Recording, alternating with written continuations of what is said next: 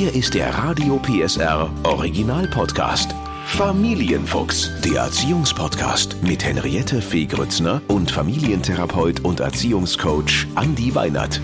Heute reif für die Kur. Raus aus dem Hamsterrad.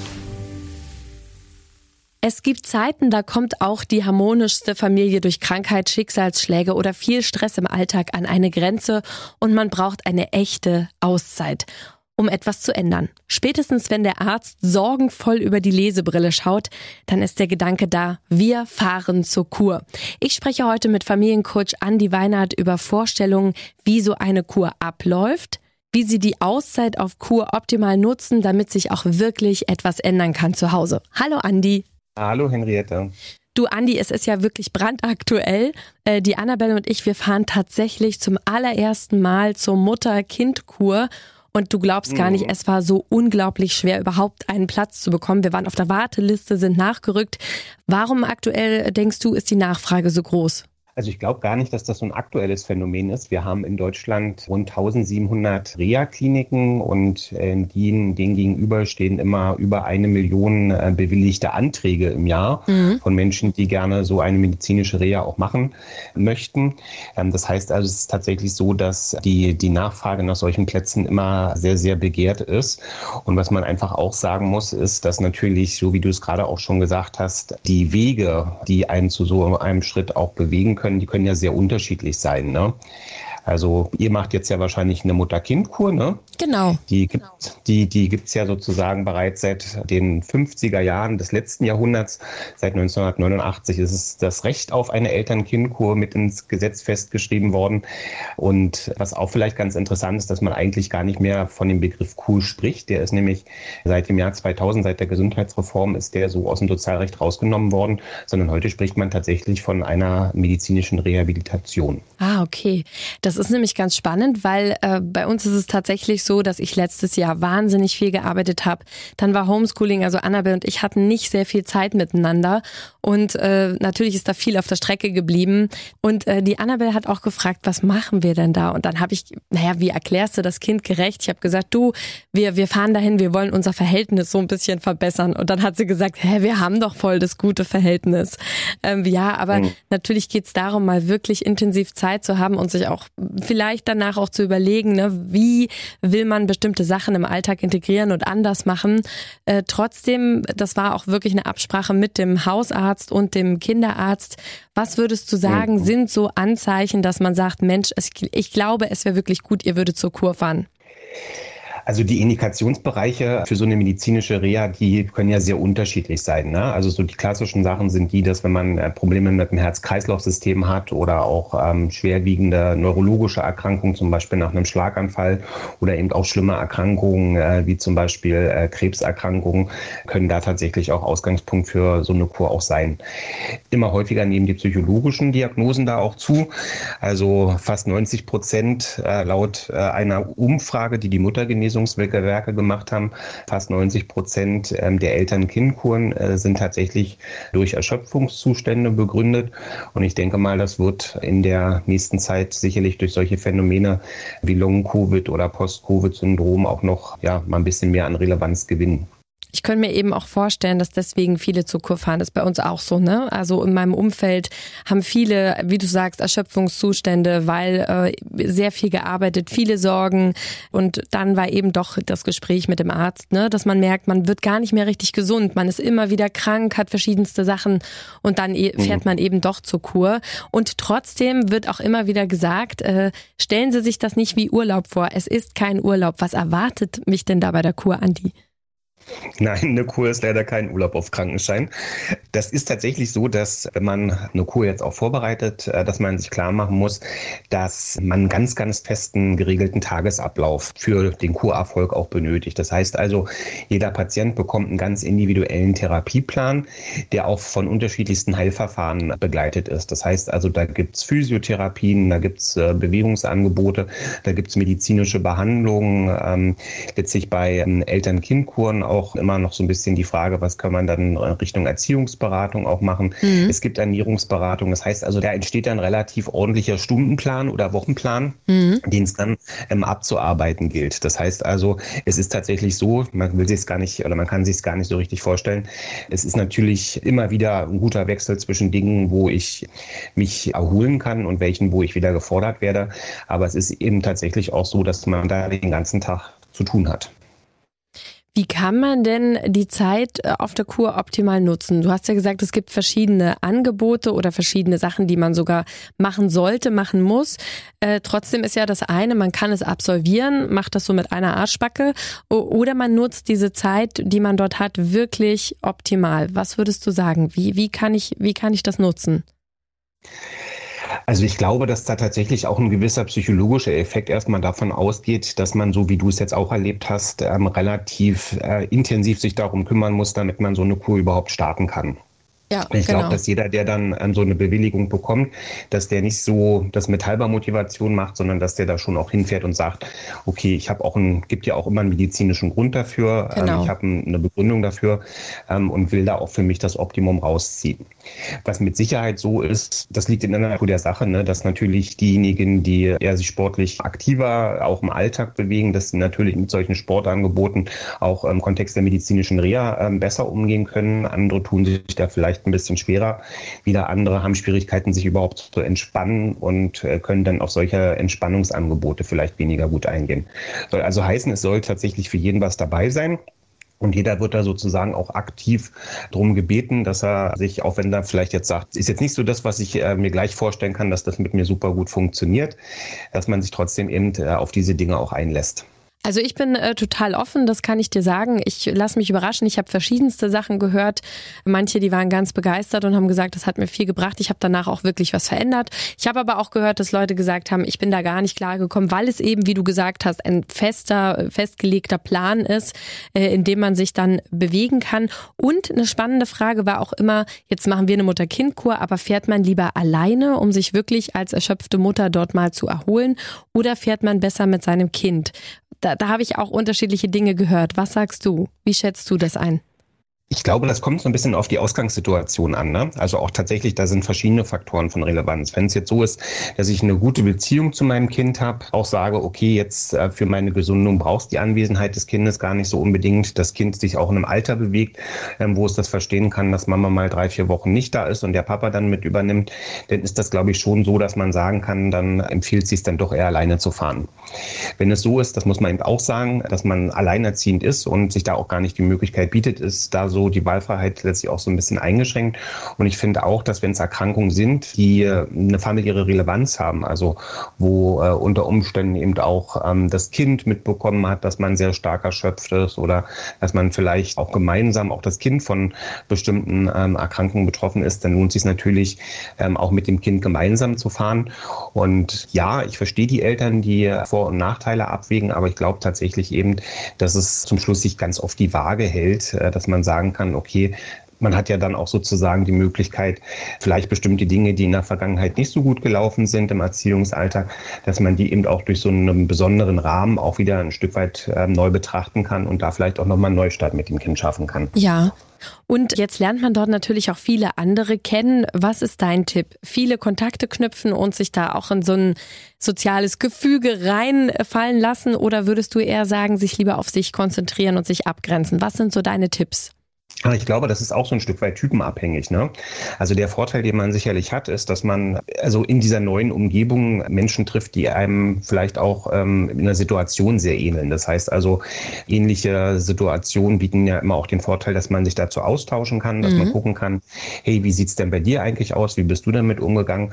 Wie hast du gemerkt, dass du vielleicht überfordert bist? Oder ähm, das heißt also, man kann viel voneinander lernen und das ist kein Muss. Ähm, an der einen oder anderen Stelle ist es eben tatsächlich auch so, dass da auch neue Freundschaften entstehen können.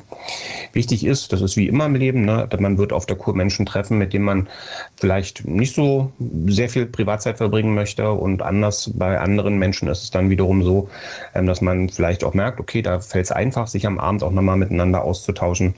Deswegen denke ich, dass auch da, dass sie auf sich konzentrieren oder Menschen kennenlernen, ist eben sehr stark auch von dem abhängig, wie ich sonst so unterwegs bin. Das wird wohl kaum jemand, der sehr gesellig ist, lange schaffen auf der Kur, sich nur mit sich selber zu beschäftigen äh, und dann nicht auf andere Leute auch zuzugehen. Obwohl ich mir fest vorgenommen habe, ich weiß nicht, wie du das findest, aber sich unterhalten, ja natürlich und so, aber dass ich auch bei mir äh, ganz klar einen Stopp setzen werde, wenn ich das Gefühl habe, also ich möchte mir nicht den Ballast von anderen aufladen. Weißt du, wie ich meine? Mm, also dass genau, ich dann auch da ganz klar sage, okay, ähm, es muss, ne, wir können miteinander Zeit verbringen, aber es muss einfach so sein, dass wenn jemand von uns beiden, aus welchen Gründen auch immer, jetzt gerne allein sein möchte, muss das okay sein, genauso wie wenn man sagt, du sei mir nicht böse, aber das ist mir gerade zu viel. Hm, genau das. Ne? Da muss man die richtige, richtige Grad für sich auch finden, dass man nicht zum Schluss vielleicht ähm, noch in die stärkere Belastung kommt, wenn man dann die Probleme der anderen dann noch versucht mitzulösen. Ja, also siehst du, habe ich schon viel von dir gelernt. Das mache ich auf jeden Fall. Ich setze einen Stopp. Ich nehme das gemalte Kinderzimmer-Stoppzeichen mit. Das nehme ich und dann halte ich das hoch. Ja. Du, äh, jetzt kann man ja während der Kur Besuch bekommen. Rätst du da ab und sagst, nee, lieber mal wirklich die Zeit nutzen oder ist Besuch okay? Ich denke, das ähm, hängt so ein bisschen mit der Situation zu Hause zusammen. Ne? Also ist natürlich ganz klar, wenn man jetzt ein kleineres Kind hat, das äh, das erste Mal vielleicht doch längere Zeit auf Mama verzichten muss, dann wird es wahrscheinlich auch so sein, dass da das Heimweh auch vielleicht ein bisschen größer wird. Das heißt also, da wird man sich wahrscheinlich dann noch häufiger sehen. Ich denke aber gerade so diese, sagen wir mal, Besuche von, von, von Angehörigen, die nicht unbedingt sein müssen, die darf man tatsächlich kritisch hinterfragen. Ne? Mhm. Also weil so dieses dann am Wochenende, an den Wochenenden in den Stress kommen, weil man dann äh, auf einmal sagt, okay, jetzt muss ich Besuch bekommen, ist vielleicht auch nicht so der richtige Ausgangspunkt. Günstiger ist es wahrscheinlich dann wirklich zu sagen, okay, was brauche ich für mich? Ja, brauche ich den Besuch tatsächlich? Wenn man den Besuch nicht unbedingt braucht, auch hier den Mut hat zu sagen, okay, im Moment, wir sehen uns dann nach der Kur wieder.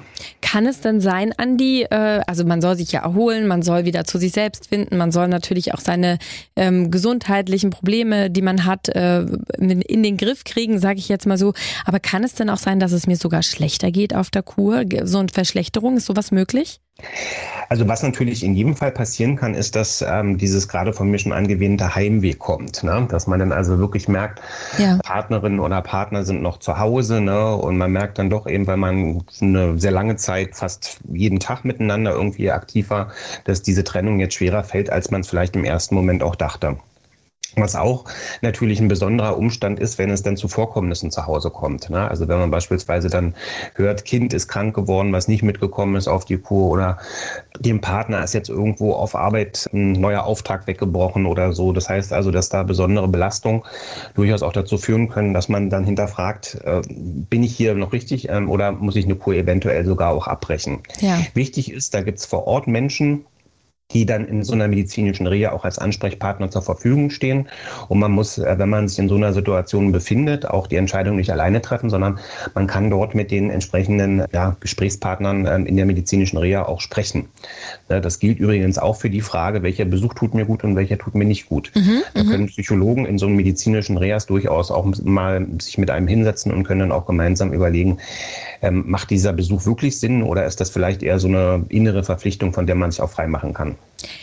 Und wenn ich dann dort bin, nehmen wir jetzt wirklich mal die Mutter-Kind-Kur, also mein Kind ist dabei, wie kann ich die Zeit optimal planen? Denn ich denke, also das habe ich mir so überlegt, dass es gut ist, dass man auch einen gewissen Zeitraum mal für sich hat, ne, wo man nicht nur von Anwendungen zu Physiotherapie, zum Sport, was weiß ich, sondern dass man auch mal durchatmen kann und auch mal seine Gedanken sammeln kann, ja, ähm, und vielleicht nicht dann gleich das schlechte Gewissen hat, ach, ich muss ja dann auch zu meinem Kind. Also ich kenne Leute, die wirklich auf Kur gesagt haben, ich lasse mein Kind wirklich bis 15 Uhr äh, in der Betreuung und nehme mir mal wirklich Zeit für mich. Ich kenne auch welche, die haben gesagt, sofort, ich habe nur bis um 11 äh, zu tun gehabt und sofort habe ich mein Kind geholt. Was ist dein Tipp? Wie ist da die optimale Verteilung? Da ist es eben tatsächlich auch wieder so, dass da gar keine generelle Empfehlung so gegeben werden kann. Ne? Also, weil diejenigen, die vielleicht auch sehr erschöpft in so eine Kur starten, die auch sagen, ich muss erstmal wieder ein bisschen, um auch äh, für mein Kind gut da sein zu können, muss mich erstmal auch ein Stück weit wieder mit mir erholen. Bei denen ist es natürlich tatsächlich auch ratsam zu sagen, okay, dann wirklich die Möglichkeit nutzen, dass das Kind auch betreut wird. Mhm. Bei denjenigen, bei denen vielleicht ähm, andere medizinische Umstände, gar nicht so sehr jetzt psychische Erschöpfung, sondern ein körperliches Problem ähm, jetzt Ausgangspunkt auch für so eine Reha ist, die haben vielleicht auch die Situation, dass sie sagen, ich fühle mich geistig fit, ich will mit meinem Kind gern ähm, viel unternehmen ne, und freue mich auch, ähm, die Zeit mit meinem Kind gibt mir da viel Kraft, mich beispielsweise auch ja von einem Schlaganfall wieder zu erholen, ähm, dann ist die Ausgangssituation natürlich eine ganz andere. Wichtig ist, dass man so für sich individuell vielleicht vorher schon mal überlegt, was brauchst, weil genauso wie du es sagst, dann, wenn man auf der Kur ist, wird es zwar immer wieder Angebote auch geben, wo man auf sich selbst äh, schaut, ne, aber es gibt eben auch tatsächlich die Möglichkeit, gerade bei Mutter-Kind-Kuren oder Eltern-Kind-Kuren eben auch zu gucken, wie viel möchte ich mit meinem Kind gemeinsam auch machen. Ja. Und dann ist ja der Moment gekommen der Abreise. Man hat äh, vielleicht das ein oder andere besprochen und Prozesse sind losgegangen und jetzt kommt die große Kunst, glaube ich, nämlich genau das, die Erkenntnisse, das Erlernte in den Alltag zu integrieren. Wie kann das gelingen, Andi? Ich glaube, dass in der letzten Woche, wenn sich so langsam anbahnt, dass ähm, die Reha zu Ende geht, ne, lohnt es sich dann tatsächlich mal auch hinzusetzen mit sich selbst oder mit ähm, eben einem professionellen Gesprächspartner, der einem da auch angeboten wird und dann erstmal zu überlegen, was will ich denn tatsächlich in mein zukünftiges Leben ähm, integrieren und ist das auch realistisch? Ne? Weil ich glaube, das ist so dieser, dieser Effekt, der ganz häufig stattfindet, ist, dass man dann sich vielleicht mehr vornimmt, mhm. ähm, als man realistisch dann auch im Alltag wirklich auch zeigen kann, so dass es also durchaus sinnvoll ist, äh, auch da zu sagen, weniger ist mehr. Ja. Und bevor ich da sozusagen mit so einem, mit so der Haltung zurückkomme, dass ich sage, jetzt will ich mein ganzes Leben ähm, umgekrempelt leben. Das funktioniert meistens ja ohnehin nicht. Dann sind es vielleicht lieber die, die, die Kleinigkeiten, dass man sagt, okay, man passt ein bisschen achtsamer jetzt vielleicht auf dies auf oder auf das auf oder nutzt beispielsweise dann noch ambulante ähm, Reha-Angebote weiter, geht also weiter zum Physiotherapeuten, sucht sich vielleicht eine Yoga-Gruppe, eine Sportgruppe oder geht dann irgendwann den Weg, dass man sagt, okay, ich glaube, ich brauche noch mal ein bisschen mehr Beratung, nutzt dann ambulante Angebote. Also ich nehme mit aus unserem Gespräch als allererstes mit dem Arzt ins Gespräch gehen, bin ich reif für eine Kur? Dann vielleicht mhm. auch mit dem Arzt besprechen, ist es sinnvoll, das Kind mitzunehmen oder ist das wirklich mal Zeit und Raum für mich, wenn ich das organisiert bekomme? Dann vor Ort sind auf jeden Fall viele kompetente Kollegen von dir, die dann auch helfen, Sachen zu ordnen und ja, für Fragen auch da sind, die man klären muss, welcher Besuch oder besser, welche Anwendungen, ne, was ist wichtig für mich, was ist mhm. nicht wichtig und dann am Ende eine realistische ja, ein realistisches Fazit und eine Einschätzung, was kann ich wirklich mitnehmen und was kann Kur einfach auch nicht verändern. In drei Wochen oder fünf Wochen, je nachdem, wie lange man fährt. Genau. Na dann ähm, schreibe ich dir eine Postkarte und hoffe. Ich wünsche dir, ja. wünsch dir dass, dass, du dich gut, da kommt ja sozusagen auch der Begriff her, ne, dass es darum geht, die, die Arbeitsfähigkeit wiederherzustellen. Und das wünsche ich dir, dass du da wieder zur Gesundheit findest, ne? Oder ihr, ihr beide. Hm? Ja, zu Gesundheit und zu Kraft. Genau. Genau. Ich, ich danke dir, Andi. Gerne. Der Podcast rund um Familie, Eltern, Kinder und Erziehung mit Familientherapeut und Erziehungscoach Andi Weinert. Alle Folgen hören Sie in der Mehr PSR App und überall, wo es Podcasts gibt. Familienfuchs, ein Radio PSR Original Podcast. Moderation Henriette Fee Grützner. Eine Produktion von Regiocast, deutsches Radiounternehmen.